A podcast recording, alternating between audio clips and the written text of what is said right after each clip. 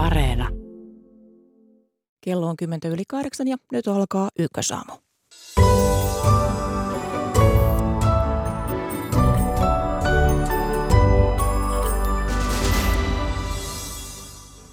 Sota Ukrainassa on synnyttämässä ison ruokakriisin. Suomen heikkouksia ja vahvuuksia siinä pohtii kohta maa- ja metsätalousministeri Antti Kurvinen. Puolelta otamme yhteyttä Turkkiin ja kysymme millaista huomiota Suomen ja Ruotsin NATO-kysymys on herättänyt kansan parissa.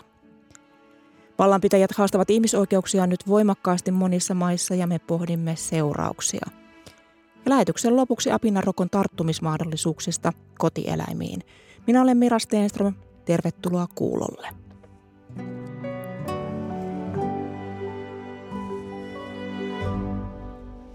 Venäjän hyökkäys Ukrainaan on syöksemässä maailman ruokakriisiin, viljasta ja lannoitteista pulaa, ruoan hinta on kovassa nousussa. Mikä on Suomen rooli tässä kaikessa? Hyvää huomenta ja tervetuloa lähetykseen maa- ja metsätalousministeri keskustan Antti Kurvinen.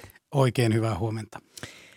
Aloitetaan Ukrainasta. Siellä nimittäin pääministeri Sanna Marin vieraili eilen ja hän tapasi muun muassa presidentti Volodymyr Zelenskin ja kävi Venäjän tuomilla alueella muun muassa tuolla Butsassa – Minkälainen tuen osoitus vierailu on, kun Ukrainahan kiirehtii, kiirehtii esimerkiksi pääsyä Euroopan unioniin? Totta kai tämä on iso tuen osoitus ja todella upea juttu, että pääministeri Marin siellä tapasi Volodymyr Zelenskia, joka on meidän aikaamme suurimpia sankareita, meidän sukupolven suuri, suuri esikuva.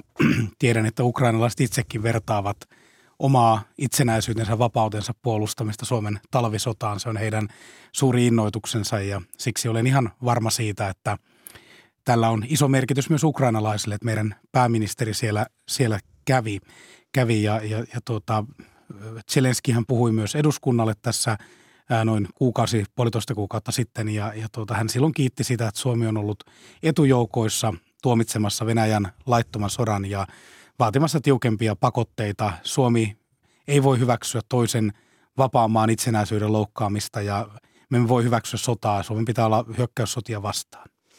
Marinin vierailulla on tiettävästi puhuttu, keskusteltu jälleenrakennuksesta, niin minkälaista käytännön jälleenrakennusapua Suomi voi antaa? Tietysti jossain kohtaa sota loppuu ja silloin jälleenrakennus alkaa ja meillähän on todella monenlaista osaamista vaikka infrastruktuurin – siellä on tuhottu valtavasti, valtavasti tiestöä rakennuksia kaikkia. Meillähän on siihen toki elinkeinoelämässä paljon osaamista ja paljon vientimahdollisuuksia, mutta täytyy sanoa kuitenkin realistina, että vielä on aika pitkä matka siihen, että voisi ajatella, että suomalaiset yritykset sinne jotakin vientiä tekee, koska ensin pitää saada sota loppumaan, tappaminen loppumaan.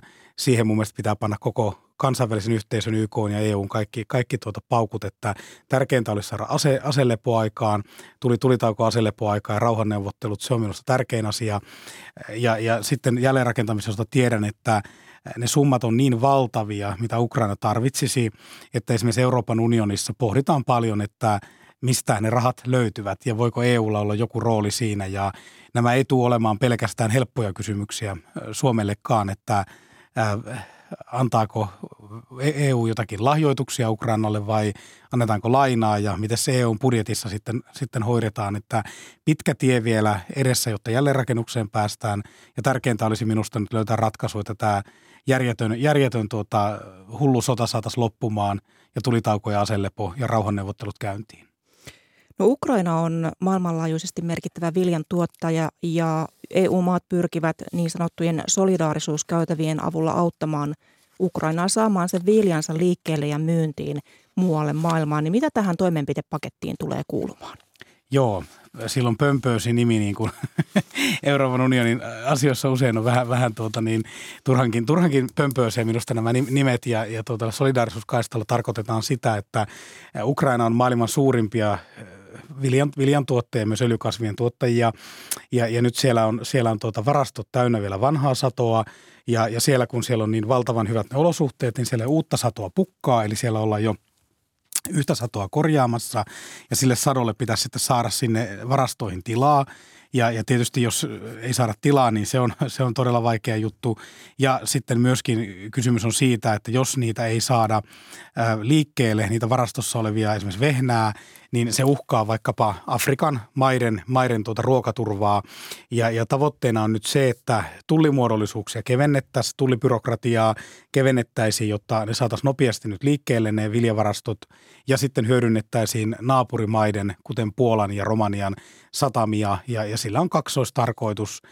Toisaalta kysymys on myös Ukrainan taloudellisesta – auttamisesta, koska, koska tota, jos se saa myytyä sen viljan, niin he saa sitten niin rahaa siihen omaan, omaan puolustuksensa ja, ja valtionsa ylläpitoon.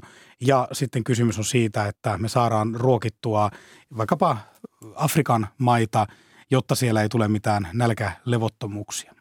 Venäjä sanoo sallivansa tämä viljaviini Ukrainasta, jos Venäjän liikenteessä ja rahoitusalaan kohdistuvat pakotteet poistetaan, niin onko tämä se, se aita siinä edessä, että pakotteiden puru, purku on joka tapauksessa edessä, jos tämä ruokakriisi meinataan ehkäistä?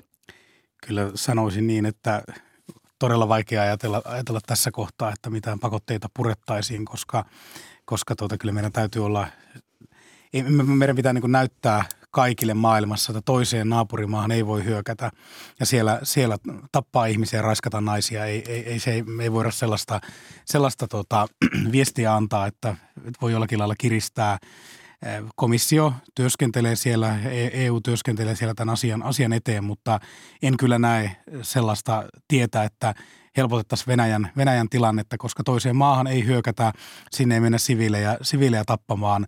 Ja olen samaa mieltä kuin pääministeri Marin siitä, että pikemminkin täytyy miettiä lisä, lisäpakotteita, koska nyt koko maailman pitää nähdä, että hyökkäyssota ei ole tapa, miten asioita ratkaistaan. Ja, ja sotiminen ei ole tapa, miten asioita ratkaistaan, vaan, vaan rauha ja neuvottelujen tie. Mutta miten tämä ihmeessä ratkaistaan, jos Venäjä sanoo, että tässä on ne ehdot, millä vilja lähtee liikkeelle? Siinä ratkaisuja Euroopan unionissa tällä, tällä hetkellä koko ajan haetaan.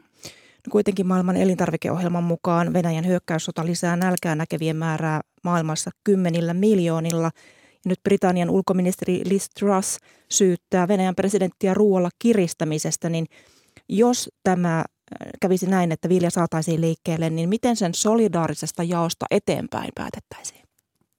No en tässä kohtaa osaa siihen, siihen esittää, esittää mitään selkeää mallia. Että kysymys on kuitenkin globaalista kaupasta. Kysymys on, kysymys on, on, on markkinataloudesta ja siellä tietysti on olemassa näitä eri, eri kanavia. Totta kai meillä on YK-järjestö, jotka toimii, toimii nälän vähentämiseksi. Kestä, YK, on, YK on tavoitteiden numero kakkonen, kakkonen vapaus nälästä sen toteuttamiseksi ja heillä on siinä oma roolinsa, mutta kysymys on käsitykseni mukaan myös siitä, että jos me saamme tavaraa liikkeelle, niin sille löytyy kyllä jakelukanavat ja, ja ostokanavat. Mutta kyllä tämä arvio varmasti on ihan oikea siinä mielessä, että joka tapauksessa tämä sota tulee pahentamaan nälkäongelmia maailmassa, koska tällä hetkellä ruokamarkkina ja maailmanlaajuinen maatalousmarkkina – ovat, ovat sekaisin. Voisi käyttää termiä, että ne ovat sekaisin ja, ja hinnat tulee nousemaan, nousemaan meillä, meillä perus ra- raaka-aineiden, viljan ja kaikkien muidenkin perusraaka-aineiden hinnat nousee ja, ja tota, joudumme varautumaan siihen, että esimerkiksi pakolaisuutta, muuttoliikkeitä varmasti tulee lisää ja, ja joudumme myös katsomaan sitten Suomessakin, että meillä ei varmaan nälkä tule, mutta voi olla, että sieltä – sieltä Alepasta ei löydy ihan samanlaista valikoimaa ensi talvena, kun on, on ollut tällä hetkellä, että valikoimat kapenevat. Mennään Suomeen ihan hetken kuluttua, mutta vielä sen verran Ukrainasta, että se on myös maailman tärkeimpiä maatalouslannoitteiden tuottajia. Niin Kyllä. Kuuluvatko lannoitteet myös tähän solidaarisuus pakettiin, solidaarisuuskaistan kysy, kysy, kysy, Kysymys on nyt tässä tästä viljan, viljan, tuota, viljan ja tästä ruoan, ruoan vienistä miten ratkaistaan lannoitekysymys, kun lannoitteiden hinnat ovat nousseet ja saatavuudessakin on ollut ongelmia? Mielestäni tässä tulee löytää EU-tasolla ratkaisuja. Meillähän on isoja toimijoita, joilla on lähes monopoliasema lannoitteiden tuottamisessa, tuottamisessa Euroopassakin ja meillä tässä Pohjois-Euroopassa. Ja itse kun olin maanantai-tiistaina ensimmäisellä Brysselin matkalla, niin maa- talousministerinä meillä oli ensimmäinen neuvoston kokous, siellä ministerineuvoston kokous, johon osallistuin maa- ja metsätalousministerinä, niin siellä nostin tämän lannoitekysymyksen esille. Ja Suomen näkökulmasta katsoisin, että tämä on ehkä yksi pahimpia kipupisteitä, koska lannoitteiden hinnat on noussut niin valtavasti Suomessakin. Ja nyt meillä on havaittavissa semmoinen kahtiajako, että ne tilat, joilla on vähän parempi tilanne, he on hankkineet jo tuotantopanoksia vuodelle 2023, lannoitteita jo vuodelle 2023 ja sitten meillä on vaikeimmassa tilanteessa olevia tiloja – joilla ei ole ollut tällekään keväälle ja kesälle, kesälle tuota, lannoitteita hankittu. Ne ovat saaneet liian vähän hankittua tai, tai tuota, juuri, ei juuri yhtään, yhtään. Ja huoltovarmuuskeskuksen mielestäni täytyy tätä asiaa selvittää Suomessa ja myös EU-tasolla tulisi miettiä, että onko jotakin – poikkeustoimia ja jotakin puuttumista sitten tarpeen, jotta lannoitteita on riittävästi tarjolla kaikille tiloille, jotta me pystytään eurooppalainen ruokaturva huolehtimaan. No miten kriittisessä tilanteessa meidän tämä maataloustuotanto on, kun Luonnonvarakeskuksen tuoreen suhdanneennusteen mukaan näiden kustannusten nopea nousu syö erityisesti kotieläintalojen, kotieläintilojen kannattavuutta? Tilanne on tosi vaikea. Eräs arvio, joka on esitetty, on se, että että maatalous on Suomessa nyt pahimmassa kriisissä ja, ja pahimmassa tai, tai suurimmassa murroksessa ja myllerryksessä sitten EU-hun liittymisen jälkeen, eli 1990-luvun puoli, puolivälin jälkeen. Ja itse kyllä allekirjoitan tämän arvion. Meillä on pohjilla pitkäaikainen kannattavuuskriisi. Se oikeastaan lähti niin kuin syvenemään kunnolla sen Krimin valtauksen 2014 vuoden jälkeen. Koronan jälkeinen korkeasuhdanne nosti energian hintaa, lannoitteiden hintaa jo alkuun ja nyt tämä Ukrainan sota on räjäyttänyt kaikki kustannukset sitten vielä pilviin, pilviin ja luonut juuri tämän sekavan tilanteen, josta aikaisemmin puhuin, että on vaikea arvioida, minkälaisia muutoksia markkinoilla vaikka seuraavan puolen vuoden, vuoden aikana tapahtuu, tapahtuu. Ja, ja kyllä niin kuin olen Luken kanssa samaa mieltä siitä, että, että nyt pitää erityisesti katse laittaa niihin kotieläintiloihin. Enkä halua tässä niin kuin vähätellä pätkääkään kasvinviljelytiloja, eh, esimerkiksi perinteisiä viljatiloja, joita siellä Kauhavalla ja Etelä-Pohjanmaalla munkin kotiseudulla on, on paljon – mutta tilanne on se, että tosi monella viljatilallakin se asiakas on kotieläintila. Eli esimerkiksi se ohra menee, menee tuota rehuksi sitten sinne, sinne kotieläintilalle.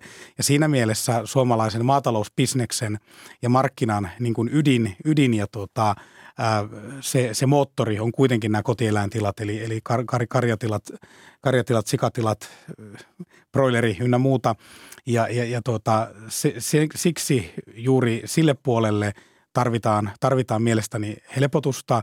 Ja itse asiassa hallitus on nyt helpotusta sinne tuomassakin, sillä me saimme viikko sitten Euroopan unionilta hyväksynnän sille, että me saamme tälle vuodelle keventää kiinteistöverotusta Kyllä. maatalouden tuotantorakennuksille. Se on mielestäni erittäin tehokas tukitoimi. Se on, se on niin hyvin osuva tukitoimi ja se osuu juuri näille kotieläintiloille, koska heillähän niitä isoja navetoita ja muita tuotantorakennuksia on. Ja, ja mitä uudempi ja modernimpi tuotantorakennus on, sen isompi ää, vero, isompi kiinteistövero. Ja, ja tämä on sellainen tukitoimi nyt tämä kiinteistöveron huojennus, että se osuu juuri sellaisille kehittyville tiloille, nuorille viljelijöille, perheille, kotieläintiloille ja, ja olen todella onnellinen, että me hallituksessa saimme puskettua sen läpi. Hallitus päätti myös maaliskuussa tästä 300 miljoonan euron hätäapupaketista maataloudelle, niin minkälaisella aikataululla rahaa tiloille on tulossa? No joo, tältä osin voinkin kuuntelijoille tarjota uutisia. Eli nyt rahan tulo alkaa ensi viikolla. Eli ensi viikolla aletaan maksaa tätä yli 300 miljoonan – huoltovarmuuspakettia. Sen ensimmäinen osio, eli energiaveron lisäpalautus vuoden 2021 energiaverotuksen mukainen lisäpalautus yhteensä 45 miljoonaa, miljoonaa valtion kassasta, niin se, sen maksaminen alkaa maanantaina. Eli 30. päivä viidettä vero, verohallinto alkaa ensi viikon aikana maksella niitä tiloille. Ja se on kyllä tosi mahtava juttu, koska nyt on paljon laskuja. Tässä on hektinen vaihe siellä maatiloilla, kun on kylvökausi, kylvökausi käynnissä ja, ja tuota, on tosi hieno juttu, että nyt ensimmäinen osio näistä – suorista, suorista tuista tiloille, niin saadaan maksun. Energiaveron veron tupla palautus, lisäpalautus, niin se tulee, tulee tuota ensi viikolla maksuun. Ja pitääkö itse osata hakea vai tuleeko automaattisesti nämä rahat? Tältä, tältä osin ei tarvitse hakea, hakea tuota uudelleen. Eli tämä energiaveron palautus, jota ruvetaan maksaa osa sitä huoltovarmuuspakettia, energiaveron palautusta ei tarvitse hakea uudelleen. Se kiinteistöveron huojennus, se täytyy hakea syksyllä sitten sähköisesti verottajalta, mutta tämä ensi viikolla maksettava energiaveron lisäpalautus, niin se maksetaan – aikaisemman päätöksen mukaan. Eli ne, jotka ovat saaneet sen aikaisemman palautuksen viime vuoden verotuksesta, saavat sen nyt sitten uudelleen. Tässähän tosiaan monella, monenlaista tukea on tarjolla, mutta miten pitkälle nämä tukitoimet riittävät? Minusta on ihan selvä asia, että suomalaista elintarvikeomavaraisuutta, Suomen ruokahuoltoa ei millään verorahoilla pysty pelastamaan, ei Suomen verorahoilla eikä EU-verorahoilla. Ongelman ydin on se, että meidän markkinat toimivat huonosti. Siinä on kaksi palikkaa, jotka, jotka haluaisin nostaa esille. Toinen vähän vaietumpi, vaietumpi palikka on se, että meillä on tosi huono ruokavienti. Eli Suomessa on niin ruokatase noin kolme miljardia miinuksella, eli meillä noin neljällä miljardilla – eurolla tuodaan Suomeen ruokaa ja miljardilla viedään ulos. Ja tämä on tosi räikeä reikä ja tässä olisi kyllä töitä myös minusta tiloillakin ja tuottajillakin, että rakennettaisiin sellaisia ruokabrändejä, jotka ja, ja haettaisiin sellaisia kanavia viedä, viedä ulkomaille ruokaa. Se voi tuntua vähän hassulta ruokaturvakeskustelussa, että miksi pitää ruokaa viedä, että eikö se pitäisi jäädä Suomeen kaikki. Mutta sitten jos olisi viljelijöillä ja tiloilla vaihtoehtoisia kanavia myydä kuin vaikka S-ryhmä ja Lidli, niin, niin tota, silloin, silloin olisi tavallaan neuvotteluasema vahvempi. Tämä on ensimmäinen asia, että viennin, viennin parantaminen, se tervehdyttäisi tätä maatalousruokamarkkinaa, mutta sitten kyllä se iso ongelma on tämä, että meillä on tosi keskittynyt ruokakauppa, tosi keskittynyt päivittäistavarakauppa, kolme peluria käytännössä, josta S-ryhmä on ihan ylivoimainen, vihreän kortin porukka on kaikista ylivoimaisin peluri tässä. Ja onhan tämä jollakin lailla irvokas tilanne ja sairas tilanne, että ruokakauppa on tehnyt korona-aikana suurimmat voitot ikinä. Siis kun ihmiset ei käynyt ravintoloissa syömässä matkustelua, vaan kokkailtiin kotona, niin, niin tuota, päivittäistavarakauppa teki suurimmat voitot ikinä – ja samaan aikaan meillä tilat on miinusmerkkisiä. Eli, Mutta... eli, eli, eli, eli nyt minu, minusta tilanne on se, että S-ryhmän, K-ryhmän, Lidlin pitää ruveta maksamaan enemmän viljelijöille, jos he haluaa myydä suomalaista ruokaa, koska kohta sitä ei muuten muuten tuota, ole kukaan tuota sitä. Mutta t- tässä on jopa lainsäädäntöä väläytetty puuttumaan tähän epäsuhtaan, niin onko sitä lainsäädäntöä nyt tulossa käytännössä? Itse toivon ja uskon, että markkinamekanismi alkaisi toimia paremmin ja, ja kiitän, kiitän tuota äsken hieman kritisoimiani kaupan isoja toimijoita siitä, että he ovat neuvotelleet uusiksi ja avanneet näitä sopimuksia poikkeuksellisesti, no, nostaneet hintoja tai, tai nostaneet nimenomaan niitä maksuja, maksuja ja tuota, ruoan hintaa teollisuudelle tuottajalle. Kiitos siitä. Mutta niin kuin tuossa Luken, Luken tuota tutkimuksessa kerrottiin, niin kustannukset nousee niin rajusti, että voi olla, että se pieni hinnan nostaminen ei riitä. Olen antanut nyt määräykset ministeriössä katsoa, mitä mahdollisia muutoksia elintarvikemarkkinalakiin voisi tehdä tämän tuottajien neuvotteluaseman parantamiseksi. nyt se on selvityksessä, mitä, mitä sinne voisi tehdä. Se tietysti täytyy niin kuin realistisesti todeta, että kun me edetään markkinataloudessa – niin varmaan mitään hintasäännöstelyä, että määrättäisiin joku hinta paljonko maatila saa perunoista ja sianlihasta, niin, niin se, ei, se, ei ole niin kuin, se ei ole markkinataloudessa mahdollista. Mutta kysymykseen voisi tulla vaikkapa sopimusehtojen sääntely sillä tavalla, että tietyt ehdot kiellettäisiin tai vaikka sopimuskausia rajattaisiin tuottajan hyväksi ja tuottajan asemaa parantamiseksi. Vielä tähän loppuun Antti Kurvinen, kysyn metsistä, kun Suomen maankäytöstä ja metsätaloudesta on tullut ensimmäistä kertaa kasvihuonekaasujen päästölähde ja ilmastopaneelin puheenjohtaja Markku Ollikainen varoittaa, että Suomea uhkaa miljardien eurojen lisälasku, jos tätä suuntaa ei saada muuttumaan, niin miten hallitus aikoo reagoida näihin tietoihin? Korostan sen, että tämä on tilastokeskuksen pika-ennakkotieto, Kyllä. eli, eli tuota, tällainen alustava, että ensinnäkin odotan tämän lopullisen, lopullisen tuloksen, mutta toki tämä uutinen oli hyvin – huolestuttava. pääpaino ilmastokriisin ratkaisemisessa pitää olla päästöjen vähentämisessä, ei metsien käytön vähentämisessä. Meidän pitää mielestäni niin Suomessa kuin EU:ssa nyt niin kuin pystyä laittamaan tavoitteita myös tärkeysjärjestykseen. Tärkeintähän on se, että fossiilisista lähteistä energiassa öljy – kivihiili, siitä päästään pois ja sitten kulutustavaroissa esimerkiksi muovi, että miten me voidaan öljypohjaista muovia korvata ja ilman mettien käyttöä mielestäni ei ole mahdollista päästä fossiilista lähteistä eroon eikä Venäjän riippuvuudesta eroon, mutta tutustutaan niihin lopullisiin arvioihin ja vedetään sitten johtopäätöksiä. Maa- ja metsätalousministeri Antti Kurvinen, paljon kiitoksia näistä arvioista ja vierailusta Ykkösaamussa. Kiitoksia, hyvää aamujatkoa kaikille.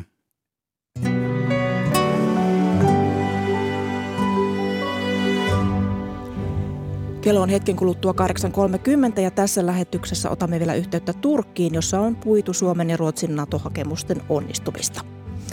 Uikurien kohtelu, tyttöjen kouluun pääsy Afganistanissa ja Ukrainan sodan ihmiskohtalot kaikki linkittyvät ihmisoikeuksiin, joita haastetaan koko ajan. Niistäkin puhutaan kohta. Ja lopuksi asiaa apinarokosta ja sen tarttumismahdollisuuksista kotieläimiin. Mutta ensin Yhdysvaltoihin. Ulkoministeri Pekka Haavisto tapaa tänään Yhdysvaltain ulkoministerin Anthony Blinkenin.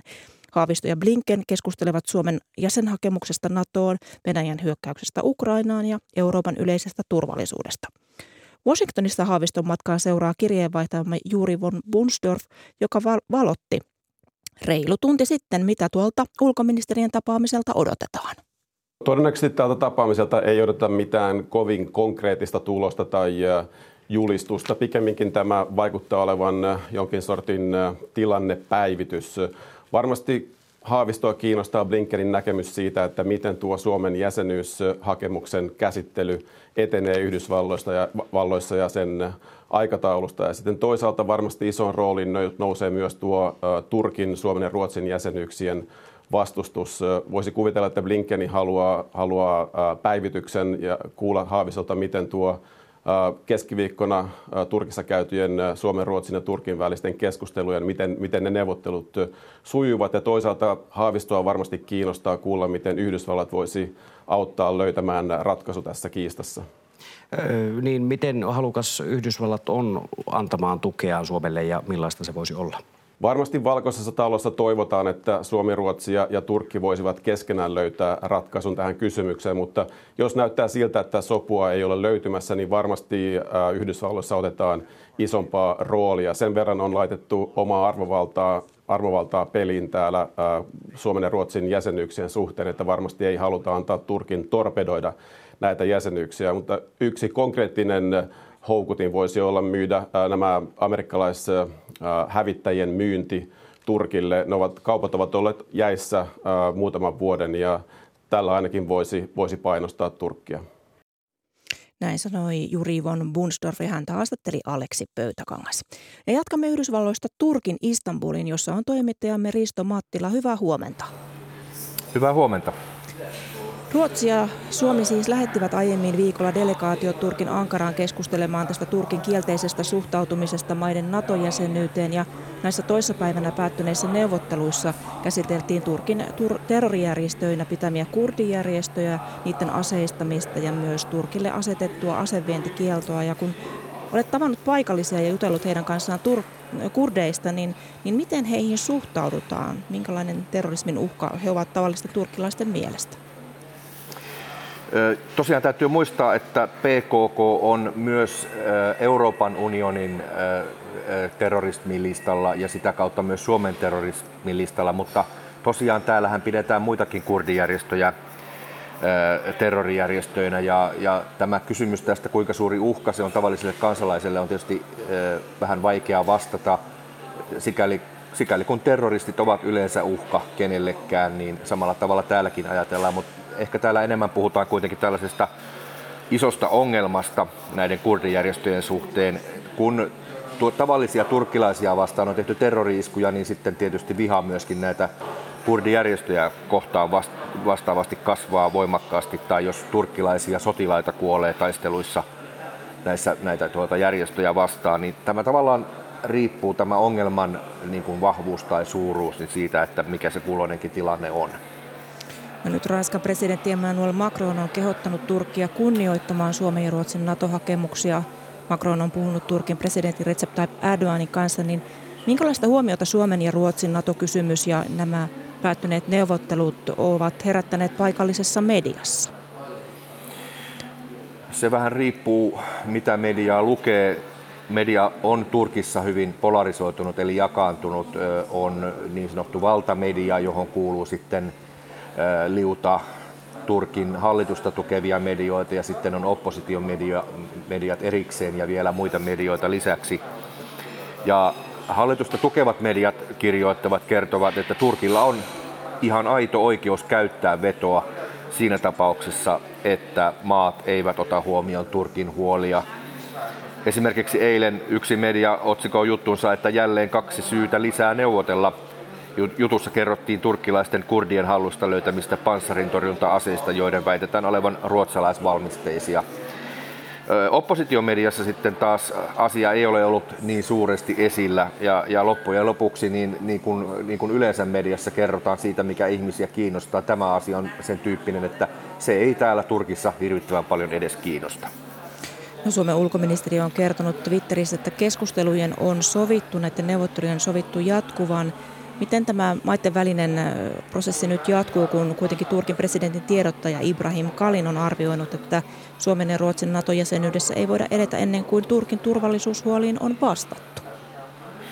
Kyllä, eli tavallaan tämä Turkkihan luovutti ikään kuin tiedot, tiedot siitä, mitä he haluavat ja, ja vaativat myös kirjallista vastausta niihin. Ja täältä Suomen val- neuvotteluvaltuuskunta lähti, lähti nämä tiedot hallussaan ja samoin Ruotsin. Eli nyt ideana tai tavoitteena on seuraavaksi se, että, että kummankin maan neuvottelukunnat esittelevät sitten nämä asiat maansa valtiojohdolle, jotka sitten pohtivat, miten niihin mahdollisesti vastataan.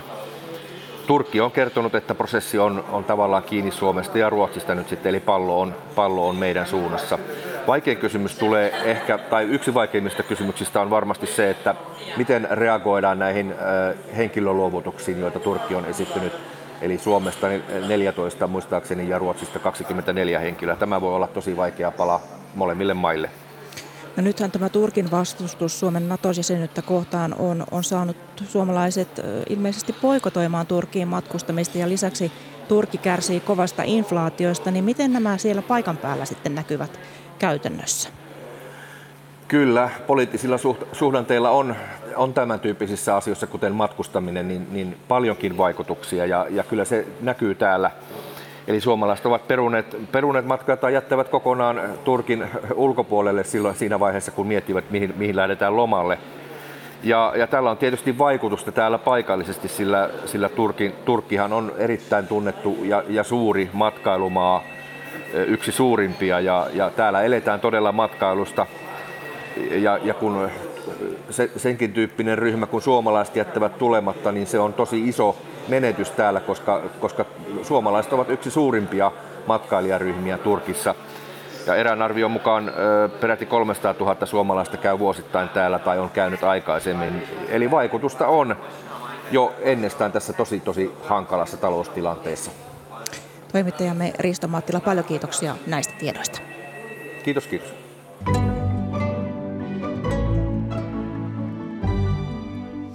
Sitten mennään ihmisoikeuksiin, jotka ovat haastettuna nyt monella maailman kolkalla. Ukrainalaisten sotavankien kohtalo on epäselvä, Kiinan uikuurivähemmistöjen tilanne edelleen hankala ja afganistanilaisten naisten elinpiiri kapenee Talibanin vallan alla. Minkälaisia haasteita nämä kehityskulut aiheuttavat ihmisoikeusrintamalla? Siitä puhutaan seuraavaksi. Tervetuloa studioon Ihmisoikeusliiton pääsihteeri Kaari Mattila. Huomenta. Huomenta ja kiitos. Ja huomenta etäyhteydellä osallistuva ulkoministeriön itäisen Aasian ja Oseanian yksikön päällikkö Arto Haapea. Hyvää huomenta. Aloitetaan Ukrainan ihmisoikeuskysymyksistä. Presidentti Volodymyr Zelenski syyttää Venäjää kansanmurrasta itäisen Donbassin alueella ja myös ihmisten pakkosiirroista. Hän puhuu Ihmisoikeusliiton Ukrainan sisarjärjestö tutkii parhaillaan Ukrainassa epäiltyjä sotarikoksia. Kaari Mattila, täyttyvätkö Ukrainassa tällä hetkellä kansanmurhan merkit? Sitä ei pysty vielä sanomaan, eli tämmöinen äm, sotarikostutkinta ja, ja myöskin vakavista ihmisoikeusrikoksista tehtävä tutkinta pitää tehdä tietysti hyvin huolellisesti, mutta tota, sen verran sieltä on, on tietoa ja, ja jo selvitystäkin, että varmasti sotarikoksia tapahtuu. Se on, se on niin mittavaa jo tämä siviilikohteiden pommitus, sairaaloiden, koulujen ynnä muiden pommitus, mutta sitten se, että mitä, minkälaista tuomiota tai syytettä nostetaan, niin se pitää arvioida luotettavien ja, ja, ja niin kuin mittavan tutkimustiedon perusteella, mutta viitteitä hyvin vakavista rikoksista, esimerkiksi rikoksista ihmisyyttä vastaan on. Pääministeri Sanna Marin vieraili juuri Ukrainassa alueilla, joissa ukrainalaissiviilit ovat joutuneet näiden venäläisjoukkojen hyvin raakojen toimenpiteiden kohteeksi, niin mikä merkitys tällaisilla länsivierailuilla on? No ne on hyvin tärkeitä mielestäni tässä tilanteessa sellaisena tuen osoituksena, että nythän Ukrainan, Ukrainaan Venäjän kohdistama hyökkäyssota on saanut sillä tavalla aika ennennäkemättömästikin niin kuin tukea läntisestä maailmasta liikkeelle, rahallista tukea, sotilasapua. Ei varmasti siinä määrin, kun Ukraina on pyytänyt, mutta tota, merkittävästi kyllä. Ja siihen tietysti sit liittyy tämä paikan päällä käyminen. Siellähän on käynyt hyvinkin monia eurooppalaisia johtajia. Mä pidän sitä tosi luontevana ja, ja tärkeänä ää, symbolisena tällaisena tuen osoituksena, että myöskin Suomen pääministeri kävi tapaamassa, tapaamassa Ukrainan johtaja, että tärkeä viesti. Arto Haapea, tosiaan Ukrainassa on muitakin nimekkäitä poliitikkoja tässä pitkin matkaa käynyt, niin mitä, mikä sinusta on näiden länsin vierailujen merkitys ukrainalaisille? No kyllä varmasti ihan semmoinen yleinen äm, hengen, hengen nostatus ja sen huomion osoittaminen sille, sille taistelulle, mitä siellä ukrainalaiset urheasti käyvät. Että kyllä se varmaan on se aivan keskeinen merkitys. Ja totta kai sitten kahdenvälisten keskustelujen käyminen myös. Nythän Ukrainan Mariupolista Venäjän käsin joutuneiden sotavankien kohtalo, se on ollut hämärän peitossa, mutta keskiviikkona Venäjä ilmoitti, että se ei aio luovuttaa vankeja ennen kuin heidät on tuomittu asian mukaisesti – Arto Haapea, minkälaisia ihmisoikeudellisia seikkoja näihin sotavankien asemaan liittyy ja toteutuvatko ne tällä hetkellä tuolla Ukrainan sodassa? No itse, itse en ole Ukrainan asiantuntija, mutta kyllä varmasti niin kuin sotavankien kohteluun liittyy erittäin, erittäin suuria huolia ja, ja, ja näihin asioihin tulee kiinnittää enenevästi huomiota, että siinä varmasti riittää, riittää sarkaa. Voiko Arto Haapea Venäjä halutessaan tuomita nämä sotavangit kuolemaan? Sitä en osaa, en osaa kyllä kommentoida. Kaari Mattila.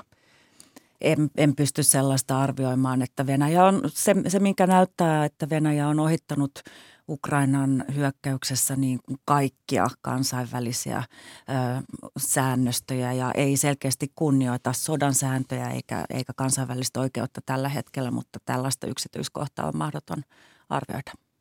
No, tässä on Euroopassa viime vuosina todistettu tämän oikeusvaltion periaatteen rapautumista esimerkiksi Venäjällä, Valko-Venäjällä, Puolassa, Unkarissa.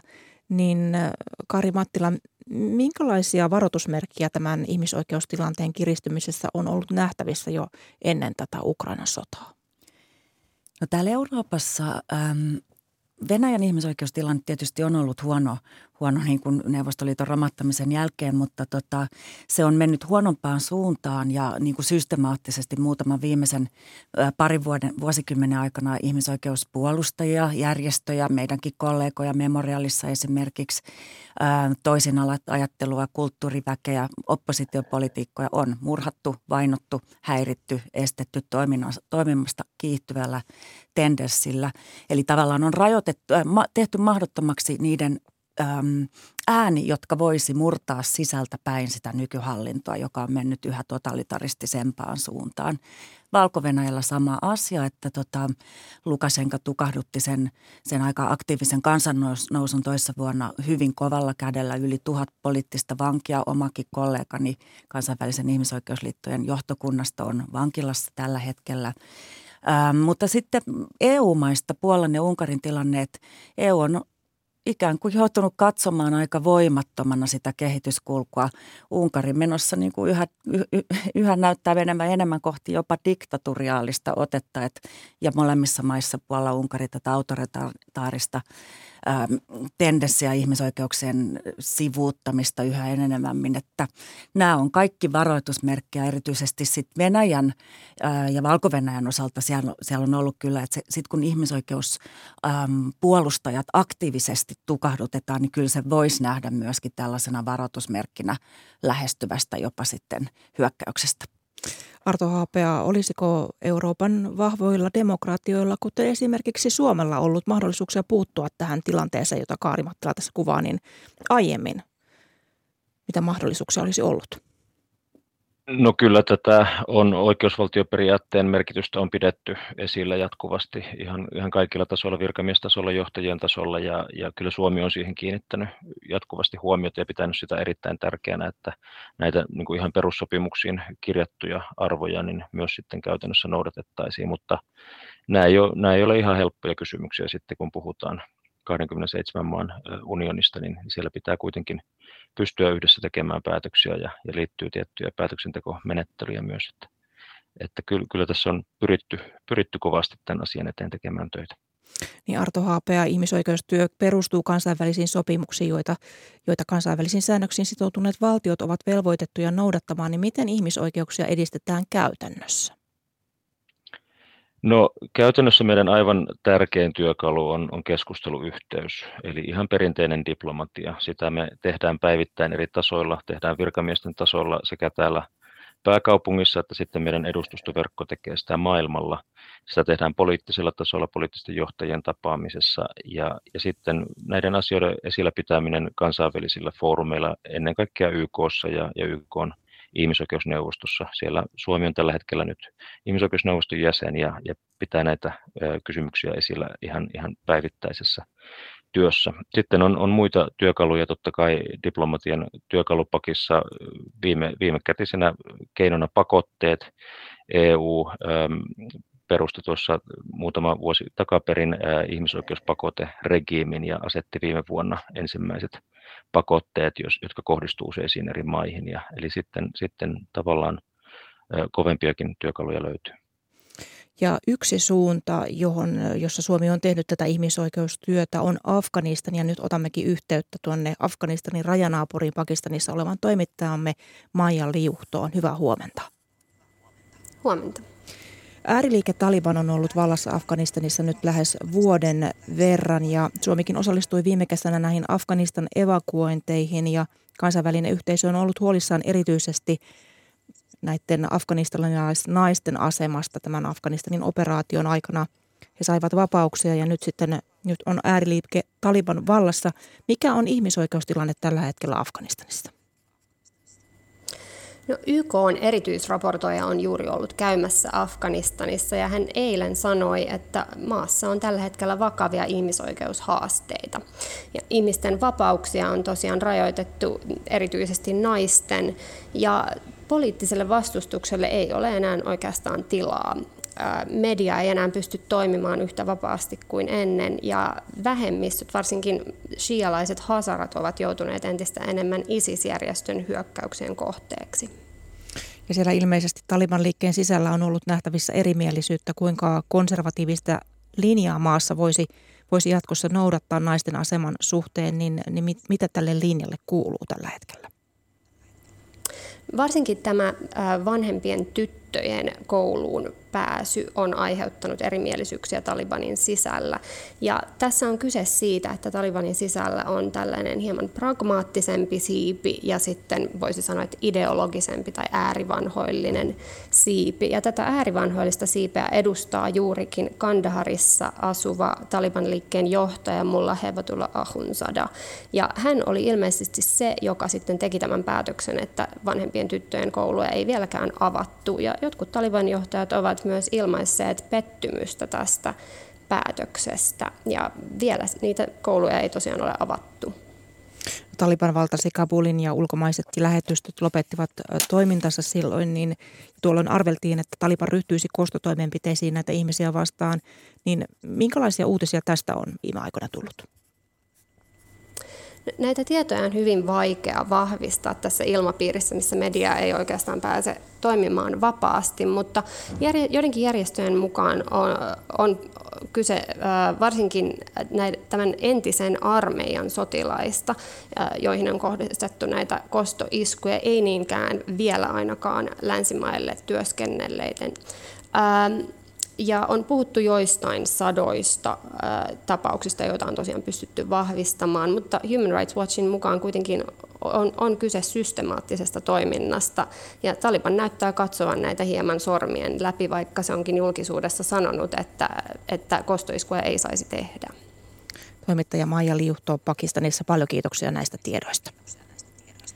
Kiitos. Ja jatketaan täältä studiosta käsin Kaari Mattila. Mikä ratkaisee sen, että minkälaiseksi esimerkiksi tuolla Afganistanissa niin sukupuolten tasa-arvo muodostuu? Minkälaiseksi muodostuu?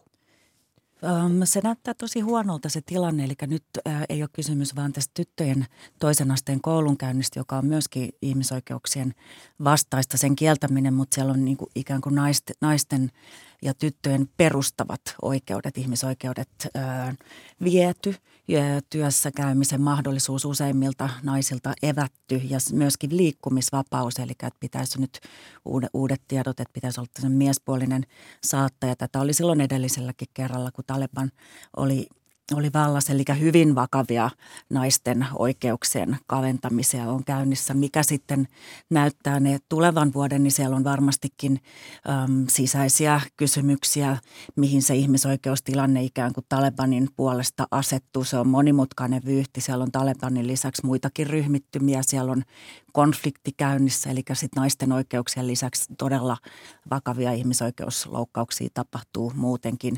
Ihmisoikeuspuolustajia on murhattu. Että täytyy sanoa, että se mikä on hieno, hienoa tästä tilanteesta, missä on, on vähän hyviä asioita, on, että rohkeasti siellä muun muassa naiset osoittaa kadulla aika ajoin mieltään ja, ja oman henkensä kaupalla ja toki sitten muualla asuvat afgaanit ympäri maailmaa on, on kuitenkin kampanjoinut naisten oikeuksien ja laajemmin ihmisoikeuksien puolesta.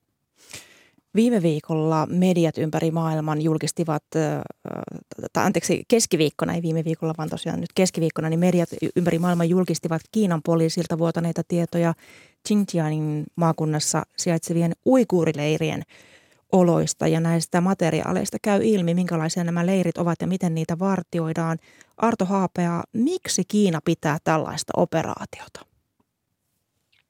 No tämä on tosiaan ollut, ollut aika pitkään esillä tämä asia, eli jo, jo 90-luvulta alkaen on, on raportoitu siitä, että, että uikurivähemmistöön on, on kohdistettu erilaisia ää, rajoitustoimia ja, ja sitä ikään kuin he, heidän toimintaansa on pyritty rajoittamaan. Kiina kokee sellaista voimakasta uhkaa niin kuin islamilaisen tämmöisen militanttiretoriikan ja ja ylipäänsä niin kuin terrorismiin kohdistuvan rahoituksen tulemisesta ikään kuin Manner-Kiinan puolelle ja, ja kokee nimenomaan tämän Xinjiangin maakunnan sitten tässä olevan avainasemassa. Näistä Kiinan uikurivähemmistöjen uudelleenkoulutusleireistä ja, ja sorrosta on puhuttu vuosia, niin Kari Mattila, tuovatko nyt paljastuneet materiaalit mitään muutosta tähän asiaan? Vaikea nähdä, että välttämättä nyt toisen muutosta, eli tosiaan äm, nämä uikureihin kohdistuvat vakavat ihmisoikeusloukkaukset ja myöskin epäilyt, että siellä voisi olla käynnissä kansanmurha ja epäilyt rikoksista ihmisyyttä vastaan. Eli kaikkein vakavimmat, vakavimmat ihmisoikeusrikokset, niin ne on ollut tiedossa kyllä kansainvälisellä yhte- yhteisöllä. Myöskin tiipetiläisten sorto ja samoin Hongkongin ja Taivanin alati heikkenevä tilanne ja se, että mitä Kiina itse asiassa oikein aikoo tehdä. Että olisi niin kuin tässä ulkoministeriön edustaja, niin varmasti ja toivottavasti länsimaat myöskin todella seuraa tilannetta, että muutenkin Aasian ihmisoikeustilanne herättää niin kuin kysymyksiä monessa maassa. Se on heikentynyt Intiassa myös esimerkiksi suurista maista. Mutta tämän Kiinan osalta, niin mua kiinnostaa se, että kun, kun nyt Venäjä hyökkäsi Ukrainaan, niin yritysmaailma pystyi nopeasti reagoimaan, niin mä vähän niin kuin mietin, että oliko se kuitenkin ennen kaikkea maineen takia, ää, koska, tai jos siellä on niin kuin vilpittömät intressit, varmaan molempia, niin nyt olisi hyvä aika kyllä sit kysyä, että mitä me tehdään ikään kuin Kiinan kanssa.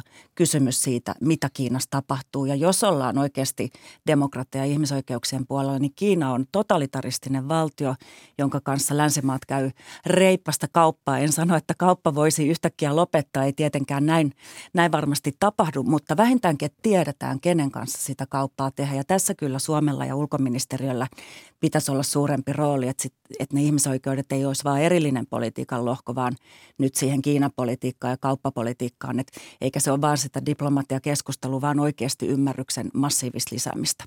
Arto Haapea vielä tähän loppuun ihan lyhyesti tähän kommentti. Miten vastaat tähän Kaari Mattilan ehdotukseen? Joo, kyllä totta kai meillä on, on, on tiiviissä seurannassa kaikki nämä Kaari Mattilan mainitsemat ä, alueet, että et, et sitä työtä tehdään ihan, ihan päivittäin eri tasoilla ja, ja sen ymmärrän, se ei ole koskaan helppo asia myydä, myydä suurelle yleisölle, että se niin kuin diplomatiakeskusteluyhteys, mutta kyllä me nähdään, että se on se, on se niin kuin tärkein työkalu, mikä meillä on. Ilman sitä on, on vaikea saavuttaa niin kuin minkäänlaista edistysaskelta, mutta, mutta yhtä lailla niin kuin yhdyn siihen näkemykseen, että tilanne on, on varsin lohduton ja, ja erittäin vaikea, että siinä ei ole nähtävissä mitään nopeita ratkaisuja tällä hetkellä. Ulkoministeriön itäisen Aasian ja Oseanian yksikön päällikkö Arto Haapea ja Ihmisoikeusliiton pääsihteeri Kari Mattila. Paljon kiitoksia tästä keskustelusta ja vierailusta Ykkösaamussa. Kiitos paljon. Kiitos. Sitten apinarokkoa, nimittäin useat maat ovat ilmoittaneet apinarokkolöydöksissä ja löydöksistä ja Suomessa on myös todennäköisesti todettu ensimmäinen apinarokkotartunta ihmisillä, mutta lopullinen varmistus tästä tartunnasta saadaan nyt loppuviikolla mahdollisesti jo tänään. Puhelimessa on nyt eläintautivirologian vetäjä Tuija Kad Ruokavirastosta. Hyvää huomenta. Huomenta. Apinarokko on virustauti ja sitä esiintyy keskisen ja läntisen Afrikan villieläimissä. Täällä Suomessa ruokavirasto valvoo eläinten hyvinvointia, niin voiko apinarokko tarttua ihmisestä lemmikki- tai tuotantoeläimiin? No kyllä se teoreettisesti varmasti on mahdollista, mutta ei esimerkiksi vielä ole koirista tai kissoista. En ole löytänyt artikkelia eikä ole tiedossa, että olisi, olisi levinnyt.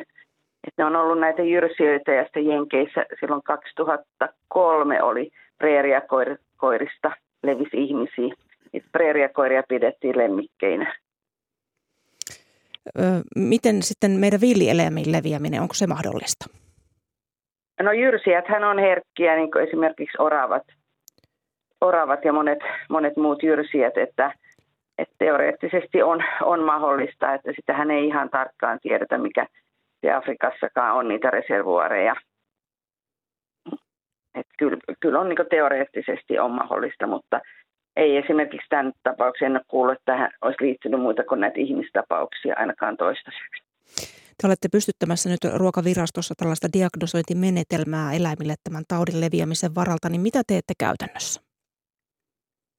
No käytännössä siis me pystytetään samantyyppinen menetelmä ihan mitä käytetään ihmisillekin ja muuta, että toki vielä vähän harkitaan, että, että kuinka tämä nyt se pystytetään, että otetaan ensinnä selvää, että ne kaikki, siinä tarvitaan kontrolleja ja muita, että, että kuinka hankalaa ja työlästä se on, että mutta että kyllä tarkoitus on varmaan, että katsotaan ainakin ja selvitetään se, että meillä on nopeata sitten vastata siihen, kuten koronassakin pystytään tekemään koronavirustestejä eläimille, niin pystyttäisiin tekemään tässäkin, jos, varsinkin jos sitä nyt kuuluu, että se on levinnyt muualla lemmikkieläimiin.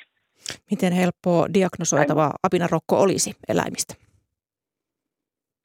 No se on sellainen PCR, että jos siinä on niitä oireita ja muita niitä vakkuloita, niin siitä otetaan näyte ja sitten tehdään semmoinen niin sanottu PCR-tutkimus. Tai myös histopatologiaakin voidaan käyttää. Onko eläimille olemassa rokotetta apinarokkoa vastaan, sitä virusta vastaan? No ei, ei varsinaisesti lemmikkille ole mitään rokotetta, että joillekin noille kädellisille on ilmeisesti sitä lehmärokkorokotetta käytetty jossain. Semmoisen luin tuossa mutta et ei niin varsinaisesti ole markkinoilla mitään rokotetta. No miten tarkkaan teillä ruokavirastossa nyt sitten seurataan tämän apinarokkotilanteen apinarokkotilanteen kehittymistä Euroopassa tämän eläinterveyden osalta? No, ihan samalla lailla kuin kaikkia muitakin, että kyllä koko ajan ollaan niin kuulolla ja ollaan yhteydessä. Meillä on zoonoosikeskus, joka tekee koko ajan yhteistyötä sekä meidän, meidän että tota, humaanipuolen THLn kanssa. Että se on semmoinen meidän ja THLn yhteinen keskus. Eläintauti... kuuluu tällaista asiaa. Mm. Eläintautivirologian vetäjä Tuija Kart Ruokavirastosta. Paljon kiitoksia näistä kommenteista ja tiedoista. Hyvää päivänjatkoa. Kiitos. Hei.